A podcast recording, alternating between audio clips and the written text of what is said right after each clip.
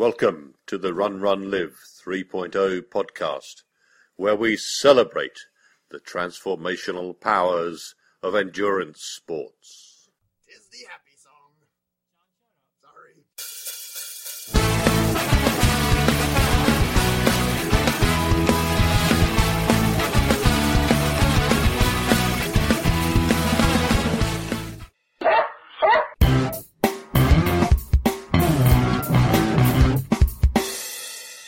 Hello and welcome to episode 3-268 of the Run Run Live podcast. Today we are going to cover some interesting ground.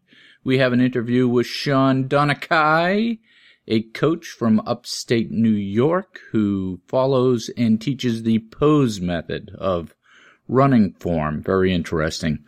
And the interview is 28-ish minutes long, so I'll try to be brief in my other comments.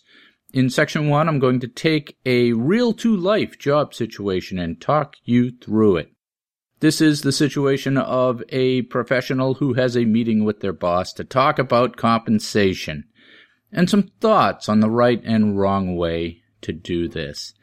My training has actually been fantastic. I've had a great cycle. I've gotten in a solid 22 and a 24-mile long run, with a number of really strong, long step-up tempo runs. So I've been doing great. In Section 2, I'm going to talk you through the concept of macro cycles and periodicity in long training campaigns. And I spent last weekend with Buddy down at my house at Cape Cod, and none of my family wanted to join me, which was good and bad. It was a beautiful weekend, and I got to do what I wanted, which was a lot of running and hanging around without having to worry about anybody else's schedule. It was the end or the close to the end of my last peak training cycle week, so I worked in a 24-mile long run on the rail trail, and I got a little bit of a late start. I started like somewhere between 8:30 and 9.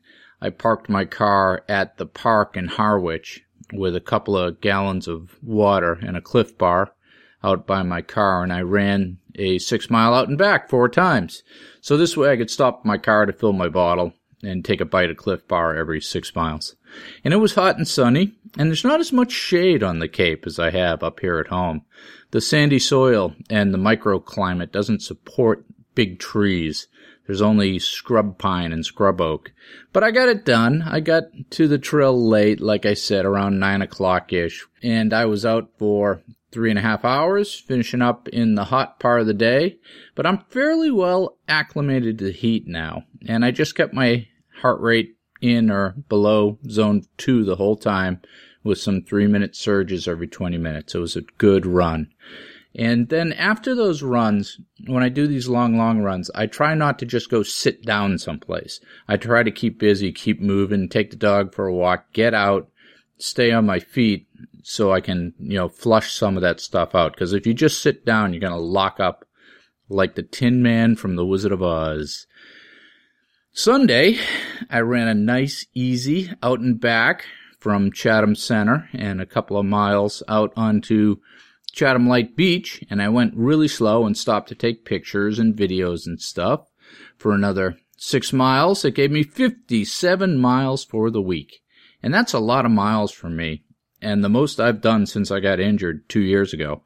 And it really felt good to get that volume in. And I'm tired, but I'm not injured, and I'm recovering well, and I feel like a real runner again. So, it's all good. I know you might think it's a bit boring on the rail trail running back and forth for 3.5 hours, but it was Saturday, so there were lots of tourists out there. I particularly wanted to thank the female tourist who did not bring appropriate cycling clothing and treated me to lots of cleavage to inspire my jogging. And towards the end of my third out and back, so it would have been somewhere around 18 miles, I actually caught up to a woman from behind on a bike, and I passed her on a slight incline. And remember, I'm running zone 2 slow. So I felt pretty bad passing someone on a bicycle, so I said, well, there's a little hill here, to commiserate her when I passed. And from behind me, she was chagrined, and she said, it's an old bike. And so I turned and pointed down and rejoined, "Old legs." I also found a family of swans with the big white mom and dad and 4 or 5 big brown teenagers. Swans are big birds when you see them up close. And I also got to listen through a stack of podcasts. There's a couple of new ones that I found that are quite interesting. One of these interesting podcasts, which the kids like, the college kids like, I've been working through, is called Welcome to Nightvale. And it's a theater of the absurd production that's really hard to describe, but sort of morphs public radio with science fiction and absurdist comedy, like a warped version of Prairie Home Companion. Therefore, in honor of Nightvale, I'm going to give you my garden report in fan fiction format as an homage. The zucchinis have disappeared from the garden. Whether it is due to the end blossom rot or scavengers sneaking them through a rip in the space-time continuum to an alternate universe is not known at this point in time. We have harvested 2 or 3 tomatoes, which surprises us, because they were previously being eaten by an unknown creature of dark intent. Our suspicion is that this creature was trapped and eliminated by the overly aggressive hops vine that has been churlishly throwing a web of spiny tripwires about in an attempt to waylay unsuspecting agriculturalists. The beans that we harvested, much to everyone's disappointment, do not appear to be magic. Even the purple ones. On with the show. Are you hungry? Here's some food for thought.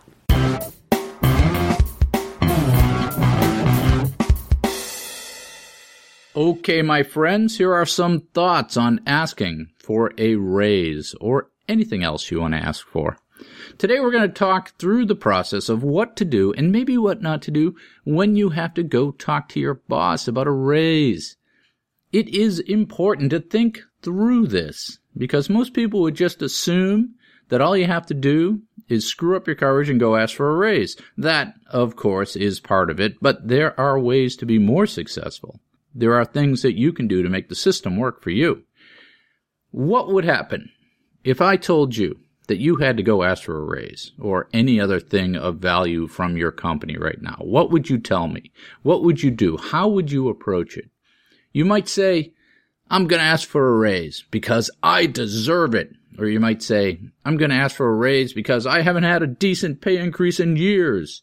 And maybe you'd say, "I'm going to go talk to human resources about getting that raise," because that's what they do.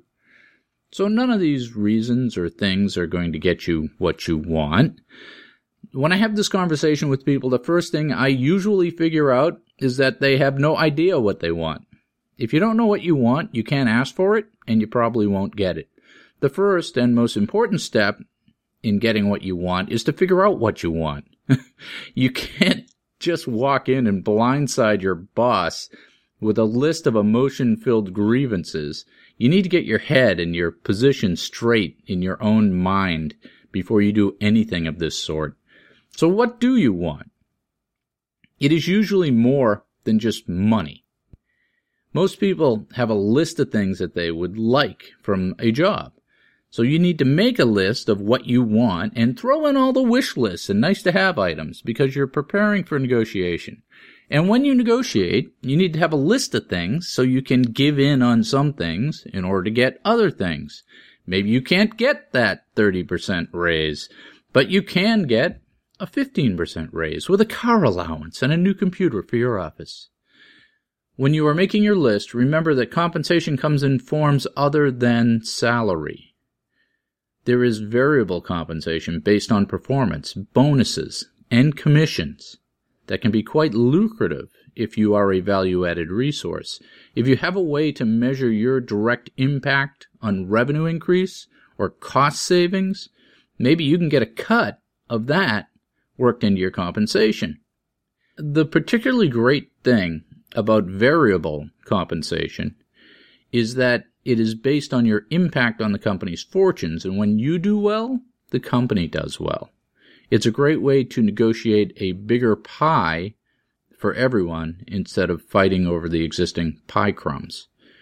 In compensation negotiation, like anything else, you want to look for that third way and think out of the box. Some people get club memberships, cars, clothing allowances, per diems. I've even seen people get part of their compensation in heating fuel and food to avoid government theft. Think about all these things when you make your big list. And on your big list, you will have must-haves, nice-to-haves, and throwaways. And you want to identify each. I'll go into negotiation skills more in a moment, but let's go back to the most important thing you need to get straight, and that is your inner game, your emotional state. You need to find a way to be emotionally detached from the negotiation process. You can't go in angry or needy or scared. You have to go in positive and confident. You need to do whatever it is to get your head straight around this project. Most business people are rational people and love to have a rational business-based discussion with you. What they don't want to have to sit through is some weird emotion-laced shouting match or crying session with you. When you're asking for something from your company, you're selling a product, and that product is you. You need to be able to dispassionately advocate for the value of that product. You will be compensated in exchange for the demonstrable value of that product. The strongest position is if you can demonstrate how that product, you, will positively impact the company's revenue, profits, or costs. Think about it. How do you add value to the company? Do your actions result in customer retention? Do they create innovations? Do they lead to demonstrable, continuous improvement? Figure it out. Write it down. That is how you ask for a raise. You say, "Boss, I really like working here.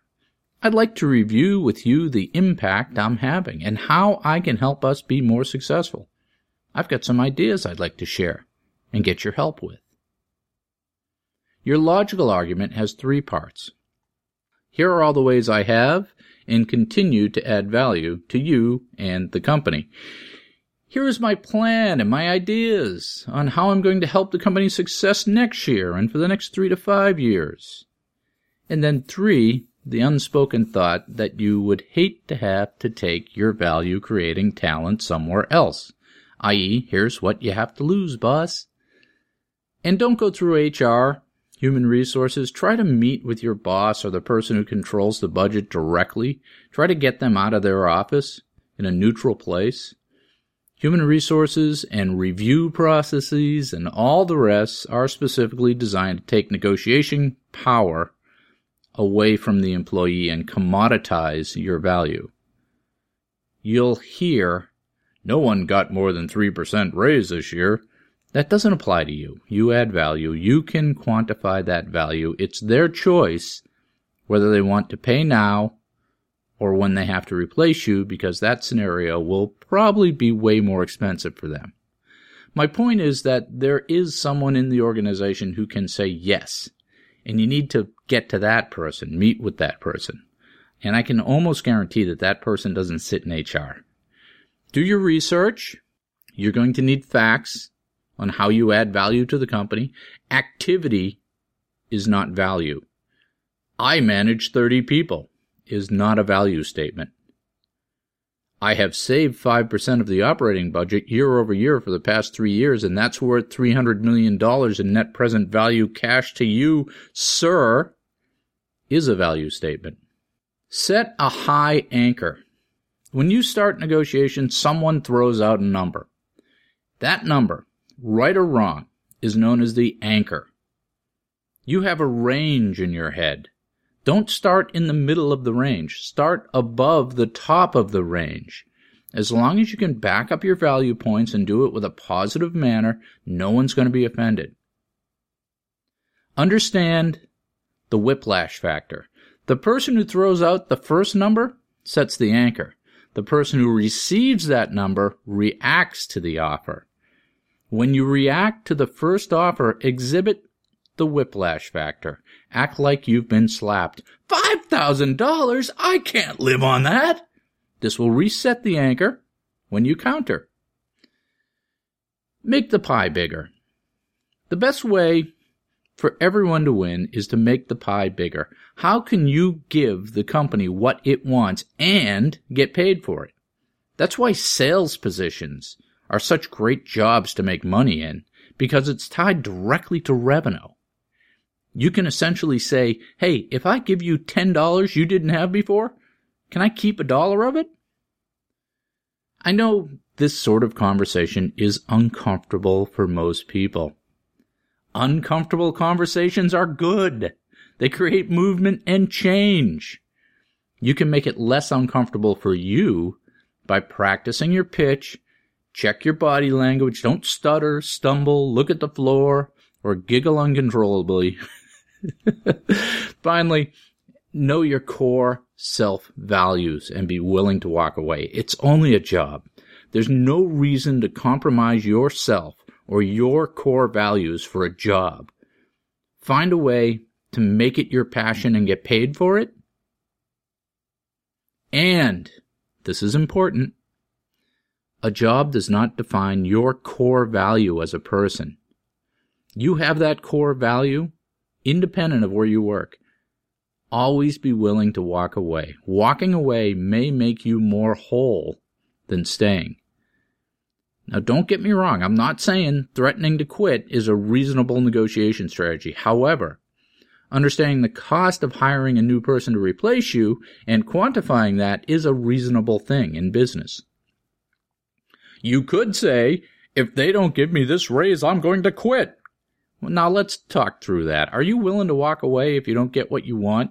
You can't negotiate successfully if you aren't willing to walk away. That's like saying, give me what I want or I'm going to shoot myself. No business person worth their salt will take kindly to being threatened or blackmailed, even if you are valuable to the company. Threatening to quit is a valid strategy, but you can't do it in the form of threatening to quit. Try something like this instead. You know, Bob, I really like working for you in the XYZ company. I would rather not have to entertain the offers that I've been getting. This is difficult for me because I see the average compensation for people in my role is $100 a second, and I've only been getting $95 per second for a couple years now.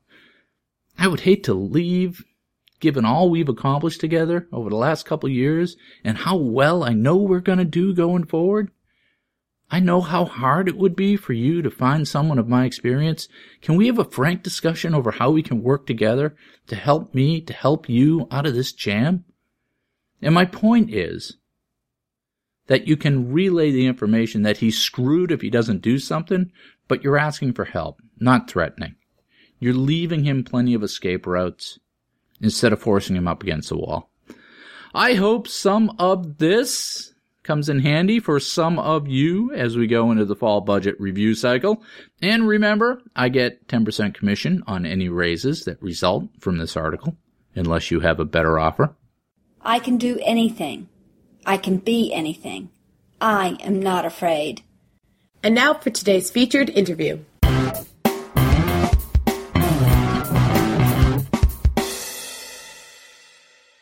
Sean Donachy, as in chi, yeah. Chi running. Yeah, there you go. Chi. Ooh, no, not chi running. No. Yeah, I like to tell the story of when I messed up my knee in a car accident, and I was trying to learn chi running. Oh yeah. So I could run again, and I was running in the woods, and they want you to keep your chin up and look straight ahead. Oh yeah.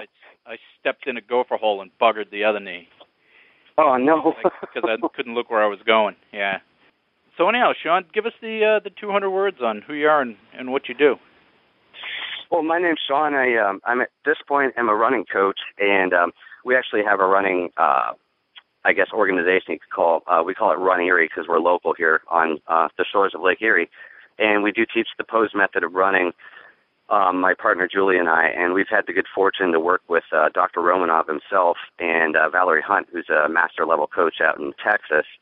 I myself got into running and came to love it just through getting into the distances and getting chewed up and spit out a couple times and just really wanting to understand, okay, how do I become an actual like effective technical runner as much as I'm capable of. And so I went from beating myself. Oh, go ahead. No, I was saying you live in a beautiful area up there by the up in Erie, Pennsylvania, by the lake. Yeah, we've got some great territory to run on up here, and some great national parks available. You know, we've got the Peninsula, which offers a half marathon loop to anybody that wants to go out or you know, whatever distance you like.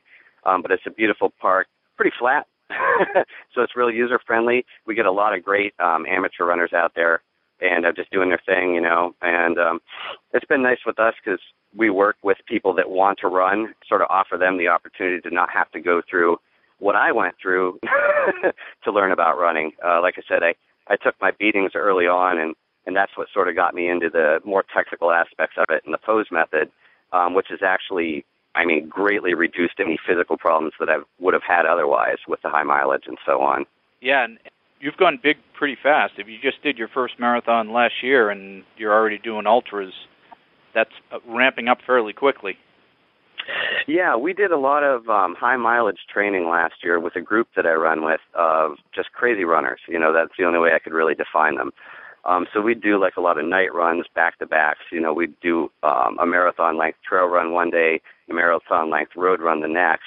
So it was like a great opportunity to really ramp up fast and within the space of 5 months be trained up for a 100-kilometer race, which I signed up for prior to really understanding what I was getting into. Just based on my experience with my first marathon, which was an outright beating, that was the point at which I realized it's like, okay, it's either ramp up or you're never going to survive 62 miles of trail. So did you go into that first marathon with some sort of time goal? Is that why you got beat up so bad? Yeah, I was thinking in my mind that I could finish around 3:45, which actually was fairly realistic. But then when I got to the starting line and I got running, I think I tied in with the 8:34 pace group because pace groups are a wonderful tool for like your first marathon, especially. Right. Well, and 3:30. Yeah, and that's what it ended up. Yeah, that's where they wound up. And like I said, I was a little overzealous. Like in a big city marathon, you have a lot of jostling. There's a lot of people around you, and you're getting bumped into, and so on and so forth. So I just kind of took off. Yeah. Way too fast. Yeah, I mean, but it's funny because it's a common story. I mean, my first marathon was exactly the same way. I don't remember anything after like 17 miles because I was just cooked, right? And, yeah, 16. So many people make the same mistakes, but I struggle with whether that's a good thing or not, you know, because you have people like you and I who you get beat up like that and you get mad and you go on to greater things. But there's probably other people who get beat up like that and say, screw this, I'm not going to do this anymore, it hurts. Initially, you go through that, I guess it breaks down your ego where you think, yeah, I'm this runner, I'm going to go out and nail this thing. You know, I'm going to look like a Kenyan the whole way, and it's going to be glorious. And then, so you really have to reevaluate, and that's when I think you make your decision. I think everybody should get chewed up and spit out at least once. Yeah, you know, I think in my case it's probably 6 or 7 times before I learned my lesson. Yeah, me too. Realistically, you know, I had some bad experiences. Like my first 50-kilometer race was the Laurel Highlands 50K downstate in PA, and it's like a 9-mile climb to start the race, basically. So if you're smart, you're power hiking. If you're overzealous, you're trying to run this thing. And I remember that day, I was actually ill too, so that just added to the fun. But I remember being done at 13 miles in that one. Yeah, that's and then having long. That's 16 miles short. Yeah, and you're looking down the throat of this, you know, vast distance and stuff in front of you, and thinking it's like, am I going to do this? And it's like, sometimes that's when you find, you know, people to group up with. In my case, I grouped up with 2 girls that I knew from the area up here, and we just sort of formed a power trio. And we ran the rest of the race together. Yeah, I mean, if you're fit, you can start walking, especially in an ultra, and it's okay. You can finish if you're fit, you know, because you can recover. The cool thing about that kind of plateau training that you're doing with all the volume is that you can run yourself into the grave, and then you can refuel and sort of recover in a half an hour. And you have the time to do that in an ultra. Definitely. That's what we called it, partying at the aid stations, which wasn't really partying, but it was just basically taking advantage of all that nice free fuel. Yeah. So it's that's something that you can only do, though, if your body has the volume and the training experience of getting out there and going into debt and then recovering a bunch of times. So that's for sure. I'm just wondering what we could do for beginning runners, who are jumping into their first marathon on, let's say 30 miles a week of training, and they feel really good because that's the most training they've ever done in their life, and they feel really fit. And, we got to create some sort of shirt that has electrodes in it that is tied to their Garmin. So every time they go above a certain pace, it just shocks the bejesus out of them. Like that would be wonderful. Yeah, like a dog collar. I still need that. Yeah, I really think that if people would listen to the advice that's out there from all the people that have experienced it, that's the first step. Because, I knew, internally that I was under hydrating. I wasn't drinking enough. But like I said, you just get caught up in the ego and the thrill of all those people around you that are doing their thing, and you want to do it better. Yeah, same thing. My first marathon was a little hot, and since I was pushing so hard, I was a little sick to my stomach, a little nauseous. So I said, I just won't drink as much. Yeah, it's like, oh, great idea, right? I'll just push through it. Yeah. Oh, yeah. I remember thinking, it was right around the half marathon mark where I thought to myself, I should really start hydrating. It was 87 degrees that day, and close to the closing miles of the race, they were actually telling runners to slow down, which in a speed race or a road race, that's very interesting. Yeah. So you stepped up your mileage now. It seems like you're doing a lot more volume, but you also took the time to work on your mechanics so that volume isn't detrimental, right? So you can't just go out and start laying down 100-mile weeks or 70-mile weeks if you have bad form. And, no, that's for sure. And before there was Born to Run, before there was barefoot running, before there was chi running, there was this gentleman named Dr. Romanov, and he had the idea, with a lot of elite runners, of pose running. Indeed. And you're a throwback now to the pose running, and I think that was the early 90s. Actually, he came out with that stuff. That was when he actually came up with this years and years ago. That's when it sort of started coming out into the running community in the States, is what I would say. He wasn't very well received in his home territory, of course. But, the thing that got to me about it was, the reliance on scientific principles like gravity, which are a lot more effective than, muscular tension and drive and push and the things that we think of when we think of an athletic activity. Right. That was the beauty of it. It's very similar to the chi method, or there's similarities, and the fact that you're allowing gravity to pull you as opposed to pushing your body, right? Yeah, and I think good mechanics translate to whatever label that you want to ascribe to them. I myself have limited familiarity with evolution or natural or chi running, but it's just. Pose happened to grab me. It's what I happened to be exposed to through basically good fortune or, just incidentally. And I met a pose runner. I watched, and that's Julie, my partner from Run Erie. And I watched her run, and I just thought, I'm looking at these pictures of myself coming across finish lines, and I was getting competitive to the point that I'd take between first and third in my age group, and I'm fast. So I'm thinking, wow, I must look like Achilles coming across the finish line. And then I'd see these pictures of my just broken, horrible, flopping form, and I thought, I don't look like Julie. Yeah, sticking that foot way out in front of you. Oh, indeed. Heel striking, butt kicking, all the things that can just lead to all kinds of bad problems and injuries, which I experienced, and compensation injuries, which come after the initial injuries. So. Yep. Nope, indeed. So give us the 100-word. Give us your best pose running description, explanation. Pose operates on what they call the pose triangle, which consists of pose, fall, and pull. Obviously, that's a snapshot of a series of motions. Running is obviously a flowing movement, so it's hard to isolate and say, okay, this is this movement, this is this movement, this is this movement. But basically what happens is when you shorten the timing between the pose, which is just basically a snapshot, like I said, the fall and the pull, you're really reaching efficiency at a much higher level. So you're not trailing out, you're not pushing off, you're taking advantage of the physics that are just naturally available. If you watch a sprinter like Usain Bolt, who is just, obviously a God-gifted sprinter, bless him. But if you watch his form, you'll see pose in action. And it's not because he's a pose runner, it's just because the physics are there. It's like the way that I liked it best described was Dr. Romanov didn't discover pose method, or I'm sorry, he didn't invent pose method, he discovered it. And he just tapped into the physics that were occurring in not only the movement of running, but in all kinds of other sports as well. And it's just good physics, which made sense to me being analytical.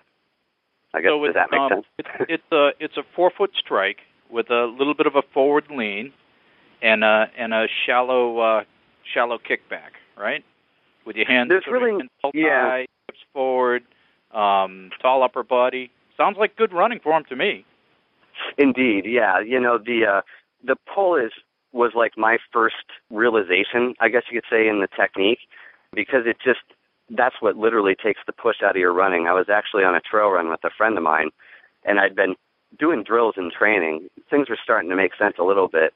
And when I felt the pull, I just noticed the effort in my running decreased, like, dramatically. So rather than, like, just jamming up hills, you can literally fall up a hill. And it makes still running so much easier, or it did for me, So through my experiences and the experiences of our students at Run Erie, we've just seen a lot of decreased effort and a lot more efficiency. We'll bring people in and work with them for like an hour, and their heel strike is gone. It's just beautiful, because you know that amateur to middle-of-the-pack runners are the ones that need this. Right. Right. To not get plantar fasciitis, Achilles tendonitis, runner's knee, hip flexor issues, like all of these kinds of things. When you really tailor your efficiency, obviously, your injury rate's going to plummet. And right. That's just kind of, that's the beauty of it. And I just love to get other people into running. So one of the other things I noticed with form is that there seems to be a pace, at least for me, where my form cleans itself up, right? So if I'm looking at the finish of a marathon where I'm averaging a 7:15 mile, if I'm looking at that finish line photo, first of all, I'm in great pain, but I've got really good form because I'm moving pretty quick, right? So I found that track work helps me. Track work at a tempo or a better pace almost forces you to get cleaner form, because otherwise it's like driving a car with loose wheels. It's fine at 25 miles an hour, but if you take it up to 65 on the highway, it's going to explode. Oh, there's no doubt. Yes. Do you find that's true? And then the challenge I have for that is now I'm older, so I have to try to run slower, and it's hard for me to translate that good form down to an 8:30 mile. Indeed. When you go faster, you naturally tighten. And obviously, one of the biggest things that I've found to help at a slower pace is cadence work. At a 180 cadence, or 90 beats per minute on a metronome per se, let's say, your form, regardless of speed, is still going to be pretty much the same, because your foot isn't retaining that contact with the ground. Like, the more time, obviously, you spend on the ground, the more beating your machine takes. So if you do cadence work in addition to, like, track work, which track work is invaluable, like you say, it's a great thing to do. Not everybody wants to do it or does it. If you're not going to, I would recommend at least getting into some good, solid cadence work, and just getting used to that feeling of running with that rhythm. You can eventually program it into your machine and just take advantage of all that beautiful elasticity that's in the hamstring muscle, which is the big driver muscle that we should be using to run, whereas a lot of us are up on our toes or heel striking or using our calves and recruiting all these smaller muscles that aren't up to the task, and that's where the injuries come in. Yeah, so the way I'm sort of doing it is I'm burning my form in at a higher pace, right? And then translating that down to a lower pace. But the other way to do it that I've seen people do and coaches do is burning in the form at a lower pace that then translates up to race pace. So, for example, doing one or two of your easy workouts a week at a program cadence and a program form much slower. Indeed. Well, what I say is this, from my experience as a coach, when you start bringing in a technical aspect to running, people automatically slow down because they have to take stock and they have to say, I'm monitoring this, is my back straight? Is my head up? Are my hips forward? Am I pulling? Am I falling? There's all these things going on. So naturally, you're going to slow down at first. If you can work good form consistently and nail it in a slower pace, then it'll come with you at a higher pace. Now, by the same token, you can take a student and school them basically and then say, okay, go ahead and sprint, and it'll just fly apart. So the practice of the form is, I think, integral, Right. This brings me back to triathlon where, if you go to the pool, you can't just jump in the pool and learn how to swim. Even the good triathletes do drills because they have to remember that form in the pool, because with swimming, with the drag of the water, if you don't have perfect form, you're just wasting energy. That's what we're saying is we've never done this in running because running's such a natural thing. What we're saying is we should start people out with the form. And that would be beautiful, and that is entirely our approach. What we say is you can't just go out on a golf course and start golfing, much similar, very similar to the pool principle. The problem with running is that there is no standard per se. There's very little technical schooling as perceived widely available by the masses. So we think, Eric Orton said in Born to Run, and sorry to quote out of a book, but he said running is as nuanced as any other activity. And I got the biggest kick out of that because it's like that's so true, There's a lot to it, and the problem is we can go out and buy a $150 pair of running shoes and go out the door and just start running willy-nilly, and nobody's going to tell us otherwise until our body tells us. And then, by that point, it's like you have a problem. Yeah, so what we're saying is good practice for your average Joe doing 30 miles a week, maybe scaling up for a marathon a couple of years or a half marathon a couple times a year. They should be working in 1 or 2 form sessions a week as part of their training. Usually, yes, definitely. And what we usually do prior to our coaching sessions is we'll run people through movement drills that use the principles behind running. And if you bring these little drills in, you do them before a run, then you're sort of starting off, rather than just walking out the door stretching, or doing just like a, yawn morning stretch and then start running, which is what most runners do. If you bring these little things in like mobility, some skill drills, and then you head out for your run, you're already starting off ahead of the game. Yeah, and that's the other thing that running form, if you start doing the drills, you'll start to realize that you have some structural or some infrastructure problems, right? Your hips might be too tight or there's something there that it will highlight. So you're running with poor form sometimes to compensate for something. And oh, indeed. Yeah. Right, so that it'll also help you with those things because you got to have real loose hips and everything else to run smoothly in a good form, right? Indeed, and the hips, obviously, with runners and the hip flexors especially, are always just so tight.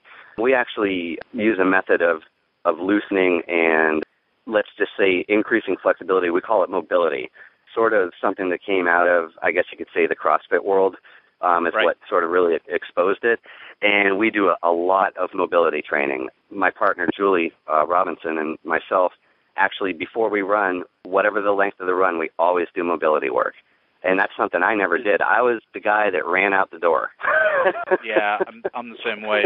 So is the mobility work, is that an active stretch or a static stretch, or what are you doing? I call it increasing mobility, especially around the joints. It's not so much a stretch per se.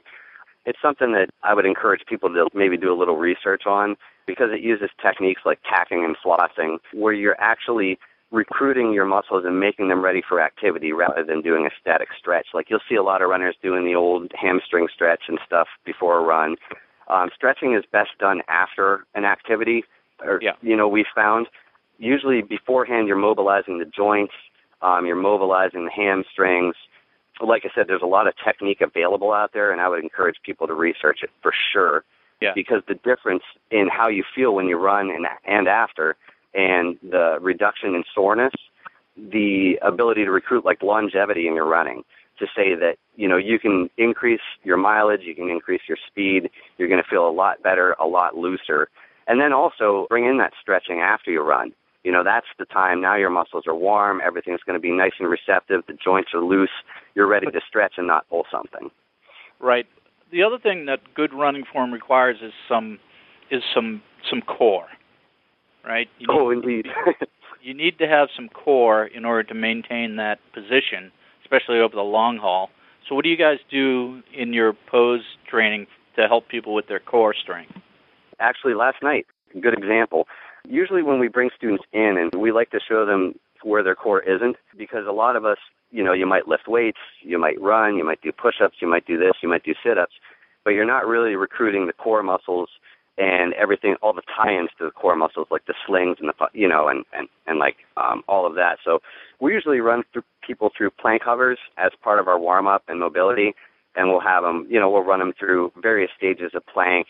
We'll have them do a hold and then get up and run, just so you feel that engagement in the core. Because when you run, you're not necessarily consciously engaging the core per se, but when you wake it up, you'll feel it. And then you get up and you move and you say, okay, the core is the foundation of the body, and everything flows from a foundation. You know, if you put a beautiful house on a crappy basement, it's just going to, you know, go to heck in a handbasket. And again, going back to, I'll use a triathlon metaphor or example, where when you get really good at swimming, you're not actually pulling the water. You're holding the water and rotating your core. So all the power is in your core. So the same thing is true when you get your running form down. Like you said, you're not pulling or pushing. You're just falling and catching yourself. And your core is tweaking you through there. Yeah, it's very good, very good. So what else you got going on? You got a 100-miler coming up, and I think you know why. When you think about form and you think about core, where it really comes into play, where I've noticed it since I started working on this stuff, is at the 18-mile mark of a marathon. Oh, no doubt, no doubt. When you are physically tired and your legs are physically tired, if you can, instead of collapsing, you know, your shoulders droop, your arms droop, your chin droops, you start, you know, slugging it out. Instead of doing that, if you can straighten up and relax, and the same is true with your tempo runs or your races, if you can relax into a good form, then your core can take over, and you can use that, power you through those last miles without effort. Yeah, and that's so true, and that comes back to foundation and the importance of cross-training, too. I mean, I know a lot of elite-level runners that don't cross-train at all, and they just run. The rest of us really need to be thinking about a good functional cross-training program of one type or another, whatever calls to you, but I would say one that recruits the core muscles and just encourages that full-body movement and strength. You know, it's just, like I said, for those of us that are mortals, that's what we need. Yep. Nope. I hear you. That's good. All right, give us your links, so we'll let you go. Anything you want to talk about or leave people with? I would say, you know, if you haven't evaluated running form, do so. And if you don't mind, we are on Facebook, Run Erie. We have a lot of great running bills that come from master-level coach Valerie Hunt. We usually post them every day.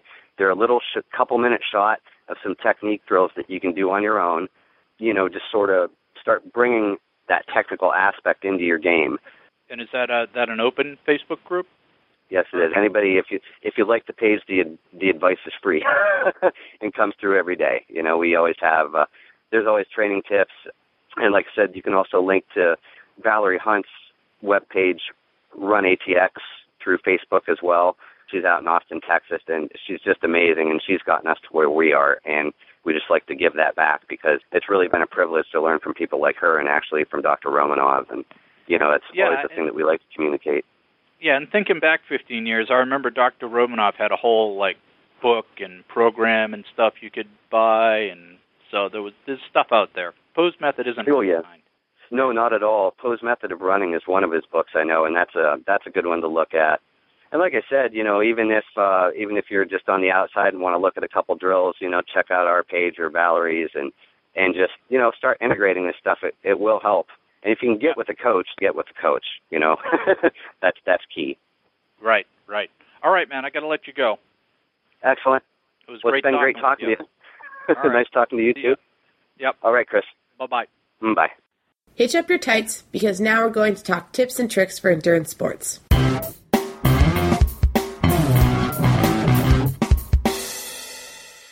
How to use waves in your training. Periodicity.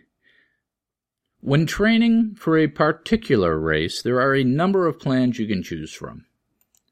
It's a bit like choosing a diet or an exercise program. Everyone has the guaranteed solution for you that will do the trick. And most of them do something, but seldom is any one approach correct over a period of time. When it comes to training for a long race, you might consider a longer horizon to get the most out of your genetics and peak in the right way at the right time. Most plans for the marathon build up distance and volume of miles gradually over time, and this will give you the endurance to run the event, but long runs themselves won't give you any speed. They may keep you from slowing down, but they won't speed you up. To speed up, you need some sort of speed work. And it comes in different shapes and sizes, from track workouts to tempo runs, but it's all designed to make you faster at your chosen distance. Then there are specific strength workouts. This is where you focus on making your muscles stronger, whether those are your quads with hill work or your glutes by doing planks. It is another way to get you to the finish line without slowing. In addition, there are workouts that focus on your form and are meant to help you run more efficiently at the same level of effort.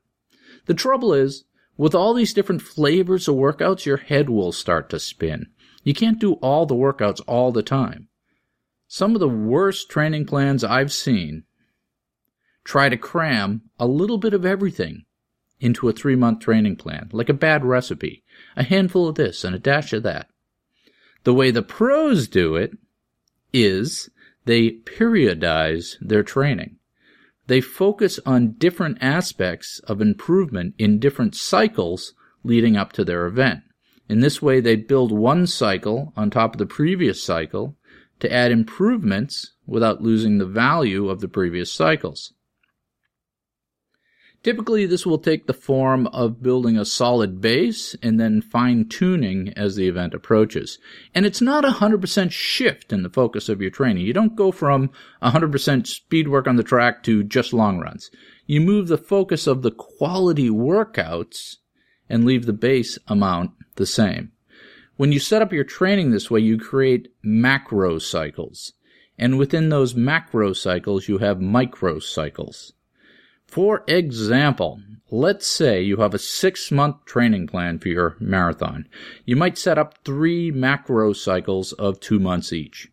In the first 2-month cycle, macro cycle, you're going to primarily focus on building up a good base by running good form long runs and doing heart rate training, building up that base fitness. In the second 2-month cycle, you might focus on building aerobic fitness by switching your focused quality runs to long tempo and hard step-up runs. And in this way, you're laying down some good, longish, hard efforts on top of the fitness you've built. And in the final 2-month cycle, you might then focus on some faster speed work and some course-specific workout, like hills. This will build speed and strength on top of your fitness. A good coach will design these master cycles, these macro cycles for you, so that you peak at the right time for your event. The micro cycles or waves within each of these macro cycles might be weeks then, weekly cycles.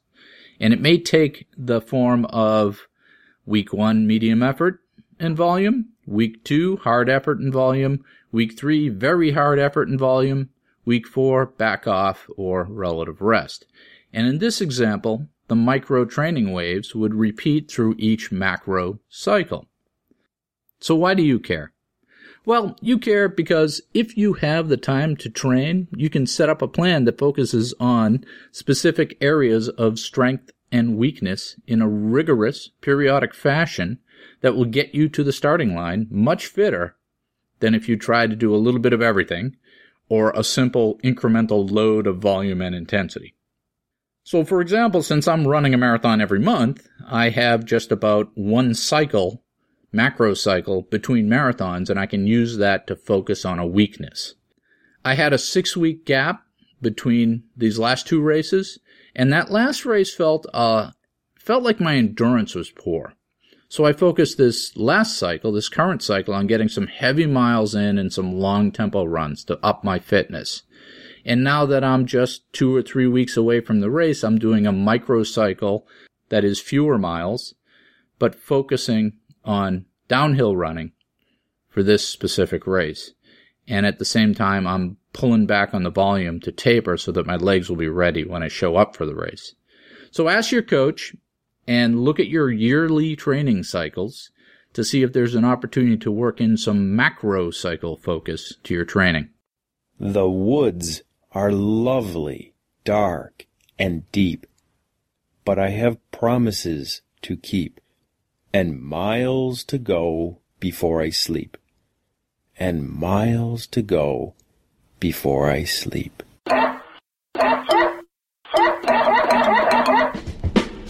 Good night, kind princesses and princes. Parting with episode 3-268 is such sweet sorrow, yeah? Everyone, send good vibes out to our friends, Eric and Steve, who are running Leadville again. I don't understand it, but good luck to you, Steve Spears from the 100 push-ups fame. Enjoy running in the desert at altitude for 30 hours straight, guys. Have fun. I have got my plans all set for the Erie Marathon in Pennsylvania in September, the Denver Rock and Roll in October, and the Fort Myers Marathon in November. And I've got a decision to make on Boston. I can either pay the $350 and take the You Didn't Finish bib, or roll the dice and hope I BQ at Pocatello on August 31st. The two registration periods don't overlap. I'm leaning towards rolling the dice. What's life without a little risk? And I do feel pretty fit. I'm in my taper for Pocatello. I have been doing hill work this week. I have invented a new workout for the Pocatello Marathon. It's a version of the up and over. There's a hill next to my office, which is 0.4 miles up on one side and 0.6 miles up on the other side to a point, maybe 300 feet of gain at the top. And instead of pushing it on the ups, I do the same workout and I push it on the downs, recovering on the ups. Now this is a solid leg workout. I'm in the low 6-minute mile range on the downhills. And on the ups, I'm moving pretty slowly, but I'm focused on form, and I'm still getting that leg workout. And I did 8 of these yesterday, and I'm pretty sore. My weight isn't perfect, but I'm managing to keep it down in the low 180s, even with my travel schedule and my lack of willpower. I put the audio version of my second book of running stories up on the website, so go to Run Run Live and click on the audiobooks tab, and you can buy it. It's 60 stories worth of some really good stuff, and I think you'll like it. Plus, I know where you live, and I can probably catch you. That's it for me. I have to go take the dog for a run, have some dinner. Ciao.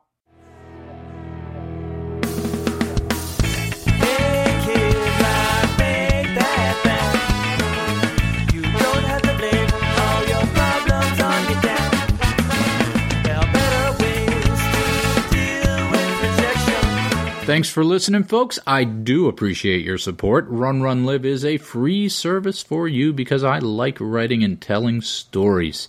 I also love to meet folks, so feel free to reach out to me at Gmail or any of the other social networking sites. I'm CYKT Russell, and as you know, that's Chris Yellow King Tom Russell with 2 S's and 2 L's. My website is www.runrunlive.com. And most, if not all, of this content is posted out there. If you want the show notes to magically show up in your inbox when I publish a show in a beautiful HTML wrapper, you can subscribe to the mailing list at my site. It's a useful thing. If you're moved by something I say or interested and would like to see if what I wrote is the same thing, You can find it there, and it also has all the links to everything and everyone that I talked to and about. Other than that, my friends, thank you for the attention. Do epic stuff, and let me know if I can help. Ciao. Hooray